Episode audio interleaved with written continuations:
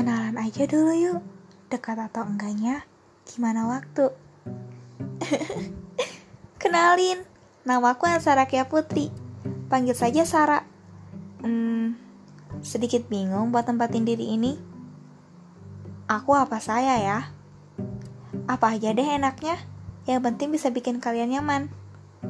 Di sini, aku mau mencoba membawakan sebuah karya-karya yang telah dicetak penulis. Pengen berbagi cerita juga dengan kalian. Pengen ngumpulin orang-orang yang lagi merasakan tulisan dari tangan seorang penyair-penyair hebat. Gak banyak yang bisa aku kenalin ke kalian. Mungkin seiring berjalannya podcast ini, kita semua bisa lebih dekat dan aku bisa terbuka sama kalian. Selamat mendengarkan. Salam perkenalan dariku.